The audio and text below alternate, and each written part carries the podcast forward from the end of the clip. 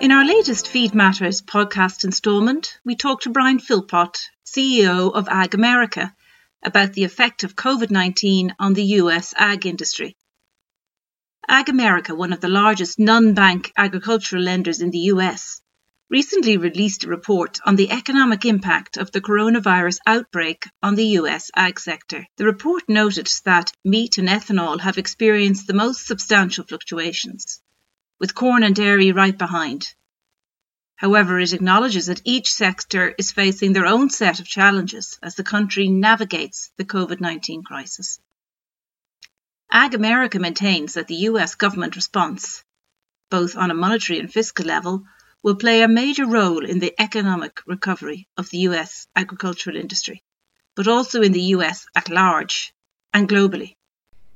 So, Brian, you say that now is the time for the US ag sector to play offence. What do you mean by that? And, and what are the specific challenges for the US farmed animal sector arising from the COVID 19 pandemic? Yeah, thanks, Jane. I, I, you know, as it relates to playing offense, I think to, to clarify a little more, we, we want people to prepare to play offense, and um, I think I think this pandemic, this economic uncertainty, it has a tendency in, uh, in, to to make winners and losers out of the, the those producers and businesses that are stronger, and, and and losers out of those that are weaker. So we've been we've been with our clients and with with others that that um, we're involved with in the ag sector, we've been stressing that they take take precautions now to make sure they're in a position to play offense, whether that's this year or next year moving forward. Um, and you know that can take that can take the form of investment more technology, investment more acreage the, at the farm level, um, and inserting yourself into more markets, um, and uh, taking on other products. But right now things are uncertain. We by no means are saying, hey, go out and, and, and spend money. But um, there is disruption in the market, and times of disruption, um, it's as soon as as soon as someone uh, some some business is uh, able to position themselves to play offense, they in, they tend to end up being the winners as we we come out of those times. And would you say there's any one uh, livestock uh, sector that's been affected? More so than others in the U.S.? Yeah, well, I you know the the dairy industry was already crippled coming into this and continues to have have headwinds there. Um, you know, I I, I do I tend to think that the um, the our our beef producers have had had some headwinds. They from a pricing standpoint didn't have the strongest of prices headed headed into this and, and one at certain points, obviously. Um, couldn't find markets. It does take longer to build build herds up than it does with chickens and and swine. And um, you know, we found that that those producers have been pretty resilient in, in the meat producers, the beef producers, in finding other markets. So um, to say who's been hit hardest, I don't know that I can go that far. They've all been hit pretty hard, but we have seen resiliency in the response that, that these industries ha- have put forward, and, and uh, with our clients at least, we've seen a lot of that uh, with our beef producers. Now we've seen in the U.S. and uh, and in other countries, uh, in, in Germany and the UK, uh, the the idea that the the meat packing sector, the meat processing sector, is a hotspot for COVID nineteen outbreaks. Uh, how do you think that the, the meat processing sector in the US is going to evolve as a result of this pandemic and all that we've seen in terms of those working conditions? Well, there's not any going back to normal, whatever normal was, right? Um, I think, I think anything that improves uh, food safety, worker safety, is a positive, and um, this pandemic is here for a couple years or or not, uh, it you know pandemics can be a threat, and so I think worker worker safety, uh, the the changes that are being made now are, are changes that that will remain, uh, and the industry is, you know, adapting to. Um, meat production right now is back up to about 98% of of what it was uh, capacity. So, um, you know, it's it, it was significantly below capacity for a while, and now is is up now I'm not saying that that the work worker uh, all the worker safety issues have been solved, but definitely uh, things are have been improved in that area and will continue to improve and are going to be here to stay. They just have to be. Well, labour shortages have been an issue in the US ag sector for a while. What do you see um, occurring in relation to those? Uh, that's that's another one of those problems that's here to stay. It seems as, as well. A labor shortage was an issue pre-pandemic.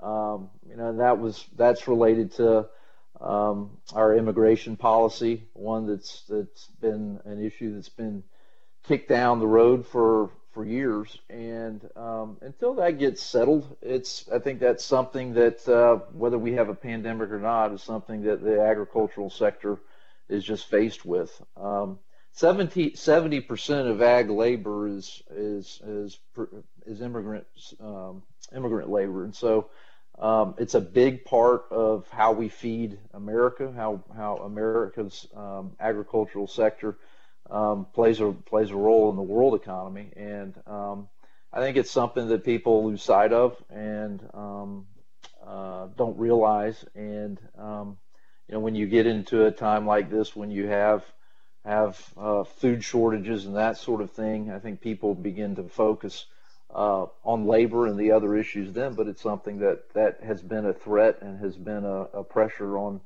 on uh, farm producers for quite some time. And you, you talk about uh, pre-pandemic uh, challenges. We can talk about the U.S. ethanol sector and, and how that was pressured um, pre-coronavirus outbreak. What what do you think the future is uh, for, for that, and is it being supported? Yeah, I I you know I I can't opine on whether it's you know going away or to stay. They certainly with uh, oil prices where they've been uh, they there has been intense pressure from the oil lobby and the oil producing regions uh, to do away with the government support of, of uh, you know ethanol subsidies and um, seeing as that's a third to 40 percent of, of the corn market ethanol uh, it's a big threat it's definitely something that that if you're involved in corn production it's a risk and a higher than normal risk higher than normal risk five years ago six years ago I think something people need to really been pay, be paying attention to. Um, you know, it was hailed as a as a um, sustainable fuel for so long, and a lot of the a lot of the, the information that's come out in the last decade shows that it's not quite as sustainable. And um, you know, uh, how long can government policy uh, support something like that? I think I think it's from a business standpoint a risk, and, and we'll see. Okay, but in in terms of um, the the byproduct from the U.S. ethanol sector uh, in the U.S. Um, the uh, grain distillers. Uh, w- what has been happening in terms of supply of that, and have farmers there been turning to alternatives? Yeah, the um, exactly. There's um, so it's been interesting in the U.S. We've, you know, corn supply is estimated to be up about 14%. We've, our acreages to soybeans are, uh, acreage of planted soybeans are down, and our corn is up. Of course, corn is not as big of an export product. Uh, relies a lot on on um, distillers and ethanol, and um, as as part of the market. And those acres have gone up, and demand just is not keeping up and um, you know it's going to. I think that's why the you you, you look at pricing. I think pricing on corn is down 320 uh, looking forward, and I think that that's something that when you see that you've got double digit, digit supply estimates and single digit demand uh, increase uh, estimates over the last two years, um, it's uh, it's not a real bullish picture right now. And China, though, though uh, seems to be consistent in terms of its its it keeping to its pledge uh, in terms of buying U.S. agri commodities. We, we've seen um, a hike in the number of in the volume of soybeans that China has bought in in, in, in recent weeks. Uh, what, what's the outlook, do you think, for U.S. sorghum and soybean trade right now? Yeah, I you know I, soybean acres are are down uh, in terms of what's planted, so supply is down, and if China comes through, which uh, you know all of the all the smoke signals right now signal uh, seem to indicate that uh, right now they're gonna they're gonna follow through with that. That's a good thing, uh, really good thing. Um, you know, soybean exports are about 50% of uh, of where U.S. soybeans go to, so that's a that's a good thing, and we just have to cross our fingers. Um, you know, the, the the problem is is everybody is kind of on edge because it all depends on um, President Xi and President Trump uh, during a U.S. election year. So we'll see. Okay, and um, where do you think feed demand is going to land uh, on the back of all of this, Brian? Particularly in the second half of, of, of this year, do you do you think there's going to be an uptick in, in animal feed demand uh, given all that's happened?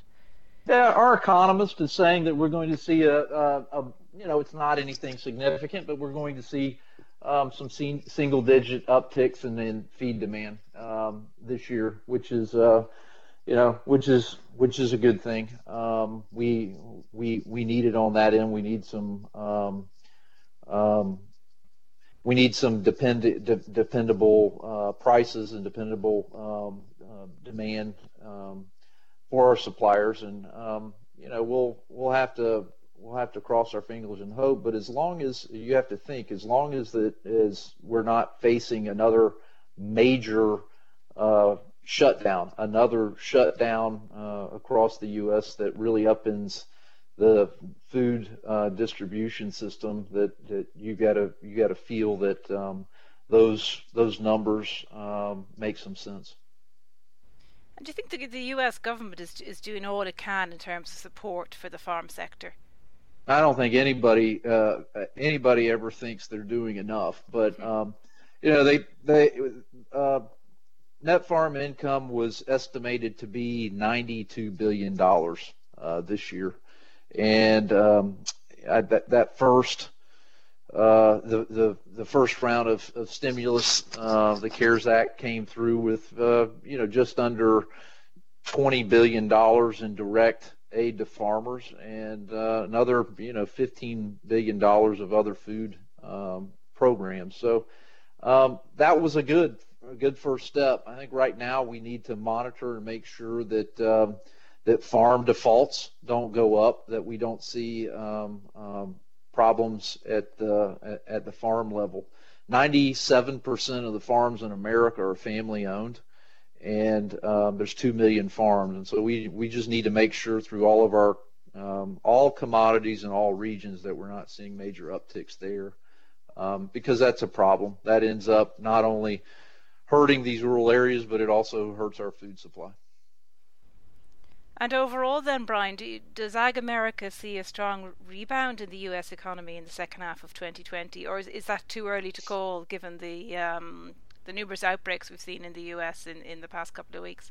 Yeah, it's. I think it's that's pretty exuberant. I, um, I mean, I I live I live in Florida, and we're uh, right now arguably at the the epicenter of where the U.S. infections are, and uh, it just it doesn't feel like that. Uh, we're to a point where the economy is ready to take off on a on a V curve. I think there's going to be fits and starts, and um, you know, we we don't need to be. Uh, th- this is a serious deal, and and we don't need to be out uh, feeling like we've got to to turbocharge this thing. It should be gradual and be smart and be prudent. And um, you know, if that means uh, we're we're we've got a, a gradual uh, improvement through the end of the year as we deal with the health side of this, and a, a strong return in 2021. That's uh, in my in my mind a win.